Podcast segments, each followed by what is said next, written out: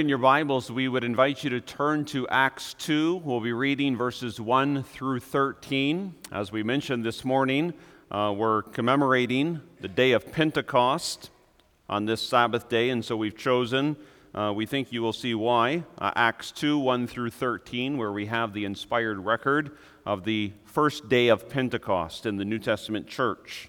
And so we read together uh, and this will also be the words of our text, verses 1 through 13 of Acts chapter 2.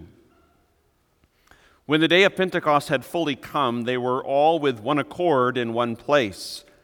And suddenly there came a sound from heaven as of a rushing mighty wind, and it filled the whole house where they were sitting. Then there appeared to them divided tongues as of fire, and one sat upon each of them. And they were all filled with the Holy Spirit and began to speak with other tongues as the Spirit gave them utterance. And there were dwelling in Jerusalem Jews, devout men from every nation under heaven. And when this sound occurred, the multitude came together and were confused because everyone heard them speak in his own language.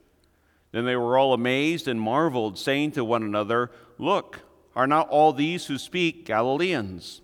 And how is it that we hear, each in our own language, in which we were born Parthians and Medes and Elamites, those dwelling in Mesopotamia, Judea and Cappadocia, Pontus and Asia, Phrygia and Pamphylia, Egypt and the parts of Libya adjoining Cyrene, visitors from Rome, both Jews and proselytes, Cretans and Arabs. We hear them speaking in our own tongues the wonderful works of God.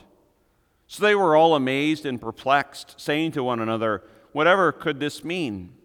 Others mocking said, They are full of new wine. And thus far this evening, our reading from the Word of God. A congregation of our Lord Jesus Christ, uh, imagine for a moment if you could give one gift to the church one gift to this local congregation, or maybe you want to expand it, one gift to the Church of the Lord Jesus Christ in North America, or maybe even expand it globally, uh, the Church of the Lord Jesus Christ here on this earth. One gift.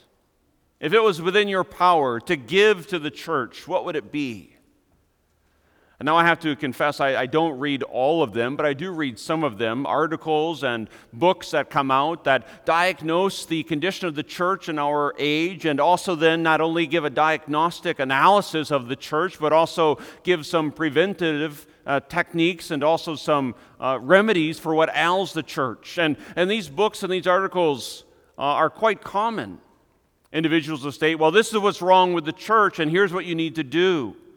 Uh, here are 10 things that every healthy church ought to have within it. Uh, and perhaps it talks about leadership, or perhaps uh, certain different activities, or certain different programs, or, or a certain mentality. Uh, and you can also pick up articles that will talk about, well, you have to have a vision, you have to have objectives, and you have to have goals that correlate to the vision and to the objectives. And I do believe there's a certain element of profit from considering such things. But what does the church need more than anything else? What does our church, and we use that term properly, we understand, of course, it's the church of the Lord Jesus Christ, but it's the church that we belong to. What does our church need more than anything? The presence and the work of the Holy Spirit. In our hearts individually and in our hearts collectively. Because think of what the church needs to be healthy. The church, and we've considered this in recent weeks, the three marks of the true church. The, the true church needs the pure preaching of the word. And now, yes, certainly for the pure preaching of the word, you need the word, but the Spirit is the one who gives utterance. The Spirit is the one who enables a man to preach. And, and we need the faithful administration uh, of the sacraments. And of course, that involves also then uh, the fencing of the table and the exercise of Christian discipline. Well, in order to do these things properly, you need the motivating influence of the Holy Spirit, and you need a wisdom and a conviction that comes from the Holy Spirit. And you can think also of the education, the training uh, of the next generation of the church. And although they have ceased for the summer Uh, you think of catechism class, you think of Sunday school classes, you think of the Bible studies that we engage in. And all of these, in all of these, we need the work of the Holy Spirit. As we begin uh, the nomination process, looking forward to the election process, I'm not talking here about political leaders in the state, but rather elders and deacons here in the local congregation. We need men who are what? Filled with the Holy Spirit. You think of the unity of the Christian congregation. Uh, what, what gives unity? What preserves unity? It's the result of the indwelling work of the Holy Spirit. And so, in all of these areas and, and many, many more, the great need that we have is for the Holy Spirit to come to reside among us and to be operative within us, so that by his holy influences, we might learn more and more what it is to be followers of the Lord Jesus Christ as individual persons, but also as a collective congregation. And so we want to consider this evening Acts 2, verses 1 through 13, with the theme of the day of Pentecost. Noticing, first of all, the occasion for the day of Pentecost, and then, secondly, the person of the day of Pentecost. And then, thirdly, the action on the day of Pentecost. So, the day of Pentecost, first of all, the occasion. Then, secondly, the person.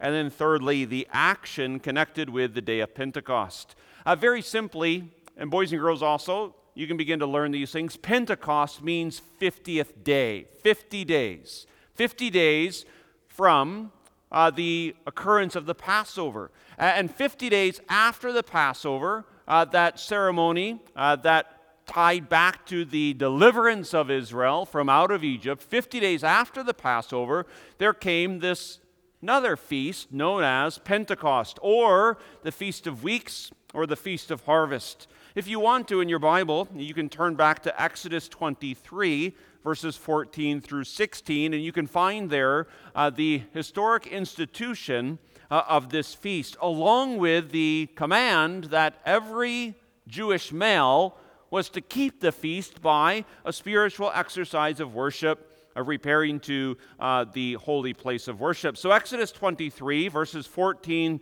through 16. Three times you shall keep a feast to me in the year. You shall keep the feast of unleavened bread. You shall eat unleavened bread seven days, as I commanded you, at the time appointed in the month of Abib. For in it you came out of Egypt. None of you shall appear before me empty. And the feast of harvest, this would become known as Pentecost, the first fruits of your labors which you have sown in the field, and the feast of ingathering at the end of the year, when you have gathered in the fruit of your labors from the field. So, the second corporate feast that Israel was to observe, the first fruits were brought in from the harvest, and the first fruits were to be presented to the Lord in a holy exercise of worship. And now, what we find in Acts 2 is the New Testament church, which is the continuation of the one church of the Lord Jesus Christ. This New Testament church is gathered together on the 50th day, on the day of Pentecost. And notice, if you flip back to our text, two things uh, about the occasion. First of all, it is a unified occasion. Uh, the statement begins When the day of Pentecost had fully come, they were all with one accord in one place. The they there refers, of course, to the disciples of the Lord Jesus Christ, followers of the Lord Jesus Christ. The 12 minus Judas, uh, but also, most commentators are of the opinion uh, that the broader circle of the followers of the Lord Jesus Christ perhaps were also present. So, the 120 uh, that are often mentioned uh, in the beginning of the apostolic church, they were gathered together with one accord. This unity of heart, this unity of belief, this unity in doctrine, this unity in practice that is so essential to the church. They were one. They had one faith. They had received one Lord. They had received one baptism. And so we also have, and we must always understand and appreciate and emphasize that that is the ultimate basis for our unity. Now, yes, many of us share a common ethnic background. Many of us perhaps even share a certain vocational similarity. Oh, we might say, well, many of us are involved in agricultural employment and we come from a Dutch ancestry, but that congregation, that is not the basis of our unity. At least I hope it is not. Our unity is one Lord, one faith, one baptism. The early church gathered together of one accord. But notice also that they were in one place. A unity not only of heart, but a unity, very practically speaking, of geography. They were all, with one accord, in one place. And there's an emphasis that runs all throughout the Bible of what we call a corporate assembling of ourselves together. Corporate being one of many, gathering ourselves together. I, and I, I say this with some concern for the future of the church, broadly speaking, and some pastoral concern for the future of this church, particularly. Uh, the concern is this that there is a drift, and a variety of reasons can be identified, but a drift away from the appreciation of the necessity of gathering ourselves together corporately. Now, we understand, we understand that there are times and there are occasions in an individual person's life or perhaps in a congregation's life when it is not possible to congregate together. Uh, we're not speaking to those occasions. We understand that because of the infirmities, perhaps, of uh, the lack of health, because of elderly years, there's just simply not the ability to gather ourselves together. That's not what we're referring to. What we are referring to here is the mentality that just views the corporate assembling of ourselves together as an option. Well, maybe I'll do that if I don't have anything else going. But boy, if something else comes along that takes precedence, well, you know, it's just one service.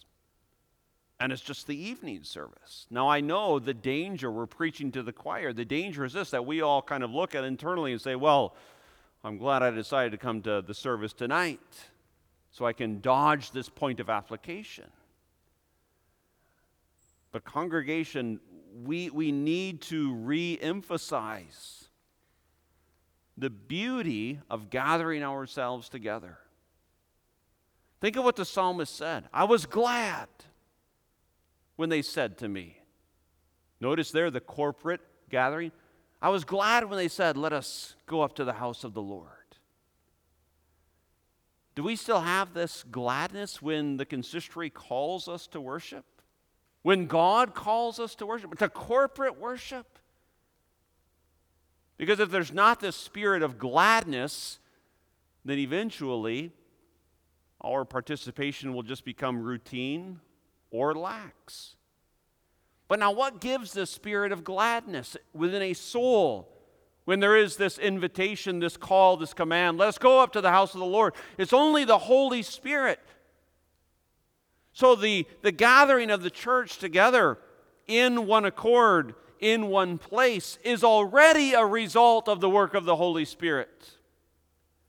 That then will be met with a fresh and renewed outpouring of the Holy Spirit. So, in unity, the church gathered themselves together as the first fruits, as the first fruits of a spiritual harvest. Uh, the Pentecost and the Feast of Harvest, uh, it was to bring the, the tenth of the portion the first fruits, the, the, the first, so to speak, if we can. I remember growing up on the farm, uh, corn harvest, at least in West Michigan back in, uh, you know, the 80s. You began the corn harvest by, by taking the ends off the fields. Uh, and dad and grandpa would say, well, we're just going to take the ends off today. Uh, that'll open up the field, let the wind get in there, let it blow out. So uh, you just pick, and we picked corn back then, uh, you just picked a, a couple of wagons. And you brought those in and you, you put them in the corn crib and the bright yellow of the new crop contrasted with whatever was left over of the old crop that wasn't so bright and yellow anymore. Uh, and after those first wagons were in, you said, There, the ends are off. The first is in. Something like that would have occasioned uh, this exercise also. The first of the harvest being brought before the Lord. But now we're not talking about an agricultural harvest, but a spiritual harvest. The preaching of the word is going to go out. Nations are going to be evangelized. Sinners are going to be called to repentance and faith. Heaven is going to be filled as the generations continue. But on this day of Pentecost, the first of that harvest is about to take place. 3,000 souls are going to be added. 3,000 souls are going to be gathered in. 3,000 souls are going to be converted and exercise repentance and faith. As the Lord Jesus Christ, risen and ascended and ruling from heaven, begins his work uh, of what Revelation sees uh, as the, the white horse conquering by way of the proclamation of the gospel of the Lord Jesus Christ. And so, this is the occasion, a unified occasion, a gathered occasion, as the risen Christ begins and continues his work of gathering in the spiritual harvest. And so, there is this specific focus upon the person in our second point yes, of Jesus Christ, but also of the Holy Spirit. Uh, and in the redemptive history, uh, there's a union, there's a wonderful union between the person of Christ and the person of the Holy Spirit. Uh, now, just briefly, of, course, we believe one only true God. Hear, O Israel, the Lord your God is one. There is one God. There is one divine nature. There is one divine being. And yet, the mystery of the Trinity, which we hold by faith as it is revealed through the Word of God, is that in, in this one divine nature, there are three distinct persons who are co eternal, co equal, co essential the Father, the Son, and the Holy Spirit given those titles within Scripture because of their interpersonal relationships one with another. The way that the Father relates to the Son gives him the title Father. The way that the Son relates to the Father gives him the title Son. And the way that the Spirit relates to the Father and the Son gives him the title Spirit. Because he is sent forth by the Father and by the Son especially to apply the work of redemption, to apply the work of salvation. And in our theology and our understanding of the operations of the Trinity, we must understand that the Spirit always works and applies the work of the Son.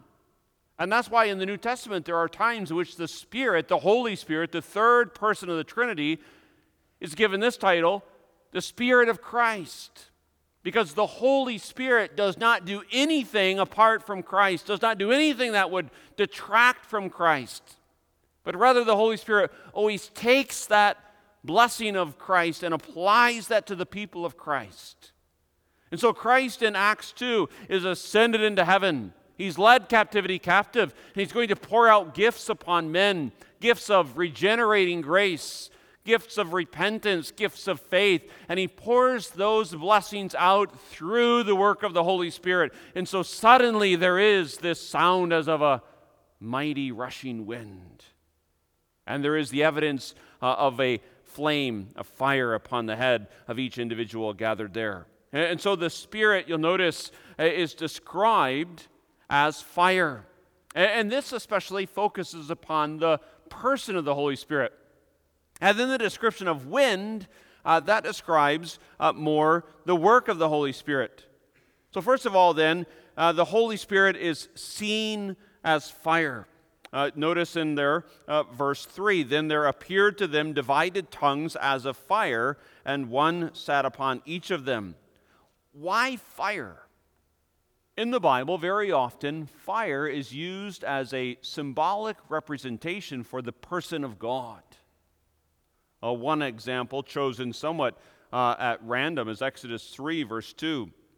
Uh, this is when Moses uh, is in the wilderness and it says, The angel of the Lord, the pre incarnate Christ, appeared to Moses in a flame of fire from the midst of a bush. You can think of also uh, of the fire coming down upon the altar, consuming the sacrifice. And so fire indicates especially the attribute of God's holiness. When we talk about God's attributes, we distinguish them, but in God, all of his attributes are one and uh, the same. They're, they're equal to his very nature. But God has this characteristic, especially, He is holy. And so in Isaiah 6, the angels, who in themselves are holy, but not an infinite holiness, not an equal holiness with God, but even the angels who do not have any sin, Uh, they cover their eyes, they cover their hands, and they cover their feet in the presence of God as they call out, Holy, holy, holy Lord God Almighty. And it is to be feared that the church, by and large, is lost in emphasis and understanding on the holiness of God because we've lost an understanding of the imagery of fire. Uh, but this is how the Holy Spirit comes upon His church in the apostolic era as tongues of fire, symbolizing God's presence in respect, as one commentator says, to holiness, judgment, and grace. And this is, just in passing, why there ought to be a spirit of reverence in our corporate worship services, because God is in this place in a unique way. Now, of course, we believe God is omnipresent, but when the people of God gather together, God delights to meet with them, and He's in this place, especially in the attribute of His holiness.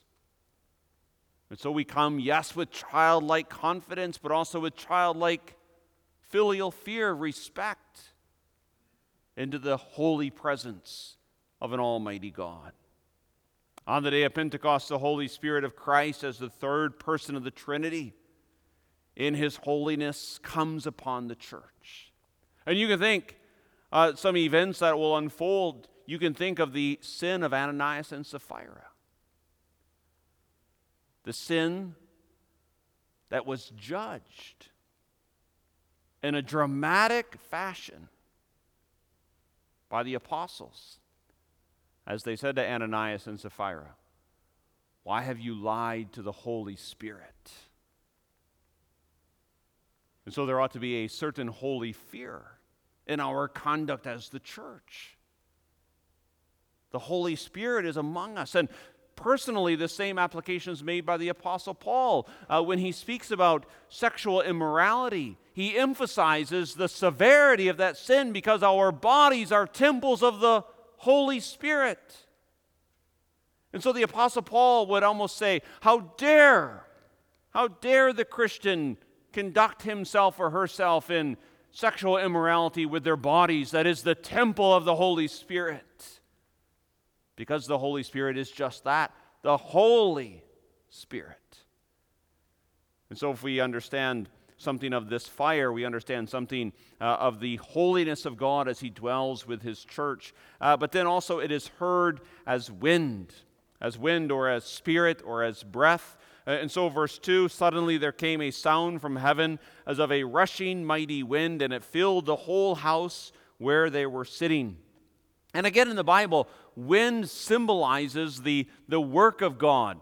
The work of God that is accomplished especially by the Word of God. And both, of course, tied to breath because boys and girls, uh, just try, not, not here, but when you go maybe in the car right on the way home, try, say to your parents, I'm going to try to talk without sending any breath out of my mouth. So, again, not in the church service, but outside of the church service, try to talk without any breath going out of your mouth. You, you can't do it. Because wind, breath, is what carries our voice and our words.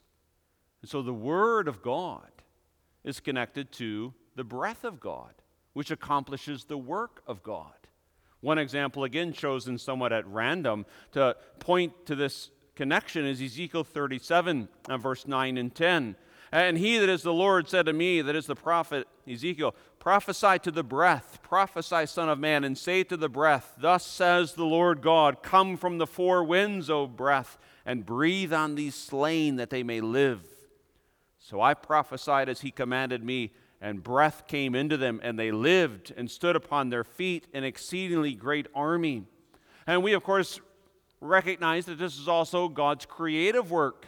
The formation of our bodies was from the material substance of dust, but then God breathed into man the breath of life.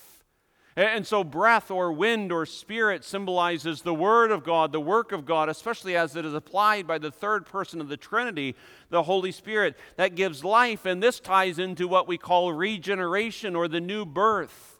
What is described uh, in John uh, verses 3 and following uh, where Jesus Christ speaks to Nicodemus and he says, Unless a man is born again, unless a man is born from above, unless a man is born by the Spirit, he cannot see, he cannot enter, he cannot perceive the kingdom of God. And I also fear that perhaps, perhaps the church is losing an understanding of the work of regeneration the work of the new birth, both the need for regeneration, although in our baptism form, and again I revert to the older form that's just better known by my memory, uh, we, we speak about our children. They're conceived and born in sin and subject to all manner of miseries, yes, even the condemnation itself, unless they are born again. And this regenerating work is a work that is accomplished by the Word of God, but accomplished by the Spirit of God renewing, recreating the faculties of the soul. And this becomes also very important uh, when we seek to address individuals uh, with the Word of God. It, it's not just our own voices, and it's not just the, the words written on Scripture, but it is the Holy Spirit that must bring the application and the power of transformation. And so, anytime we preach and anytime we teach, in the church or anytime uh, the leadership of the church goes and visits. Yes, we go with the word, always with the word, but also with the prayerful dependency upon the work of the Holy Spirit, both to give utterance, but also then to produce the necessary response to the word of God. Because apart from the work of the Holy Spirit, uh, the person remains indifferent. And we see something of that as we transition into our third point the action on the day of Pentecost. Uh, the action uh, is, first of all, considered from the apostles' perspective.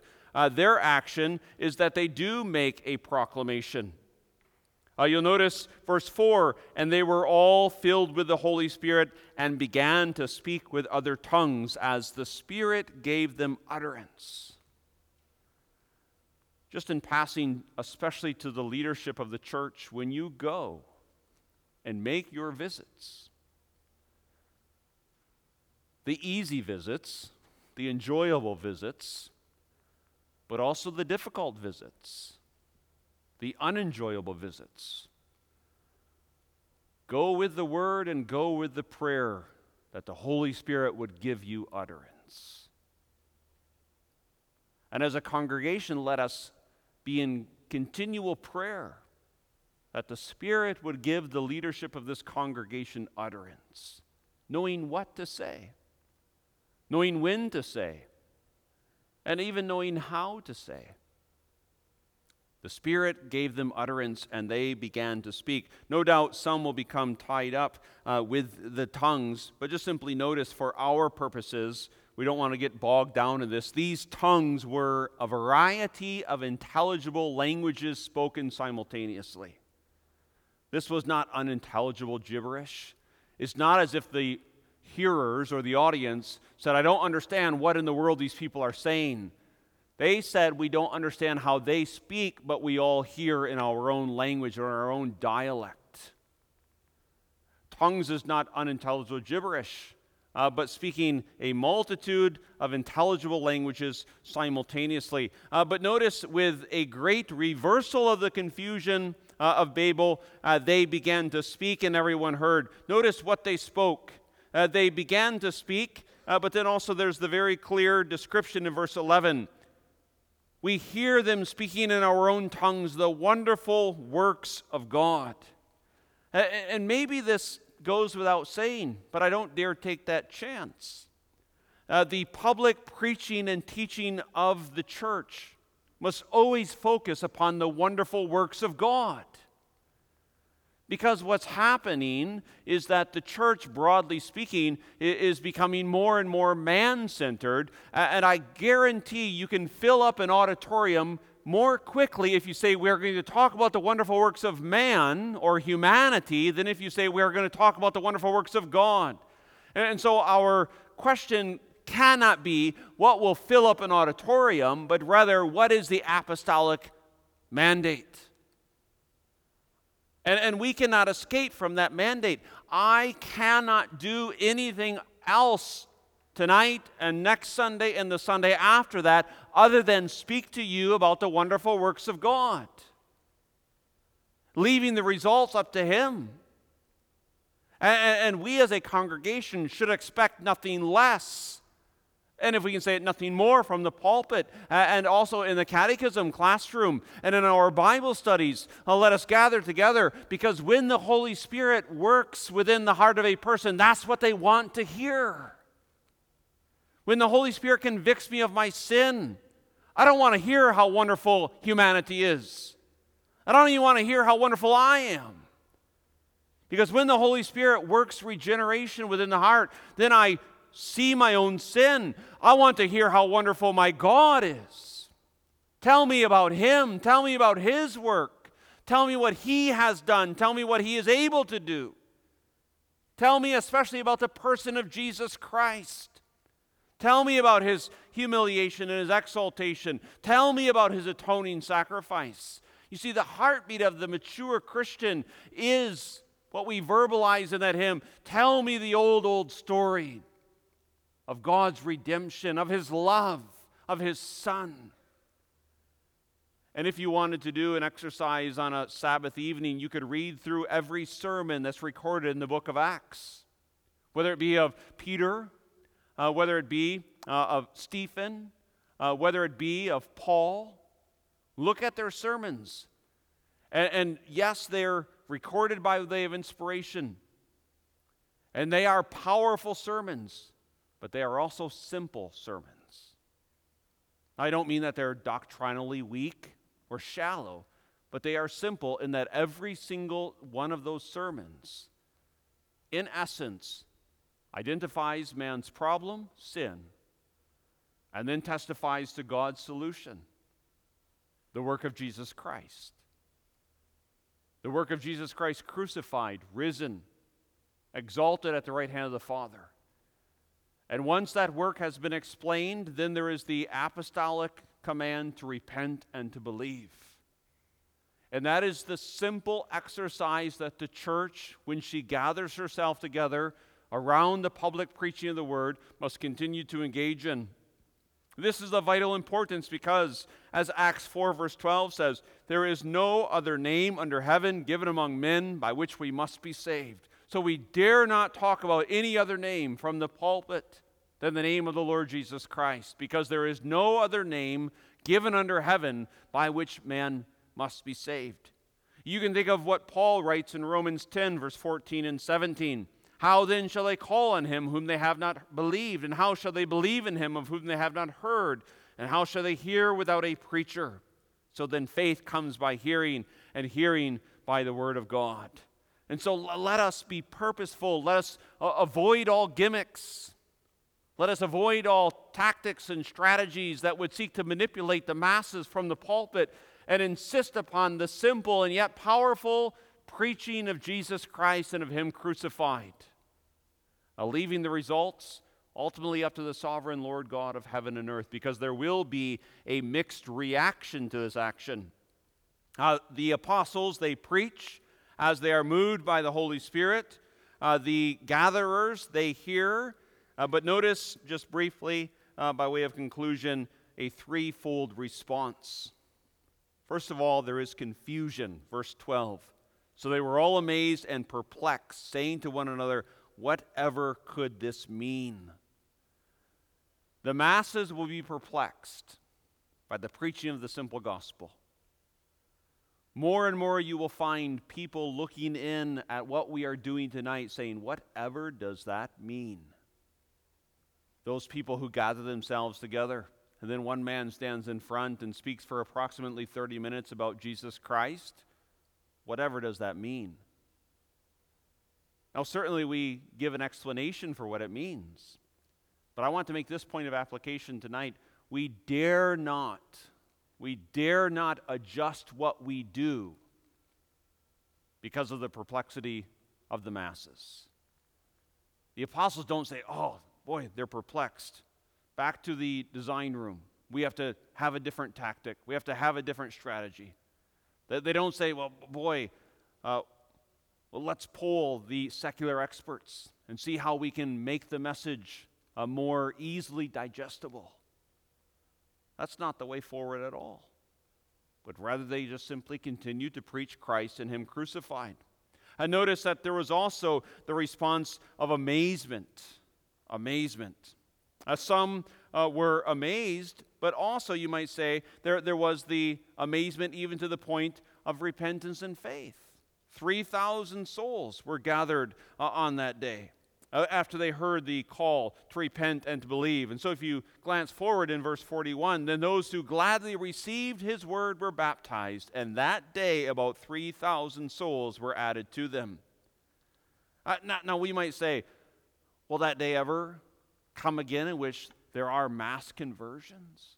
3,000 souls in a single day?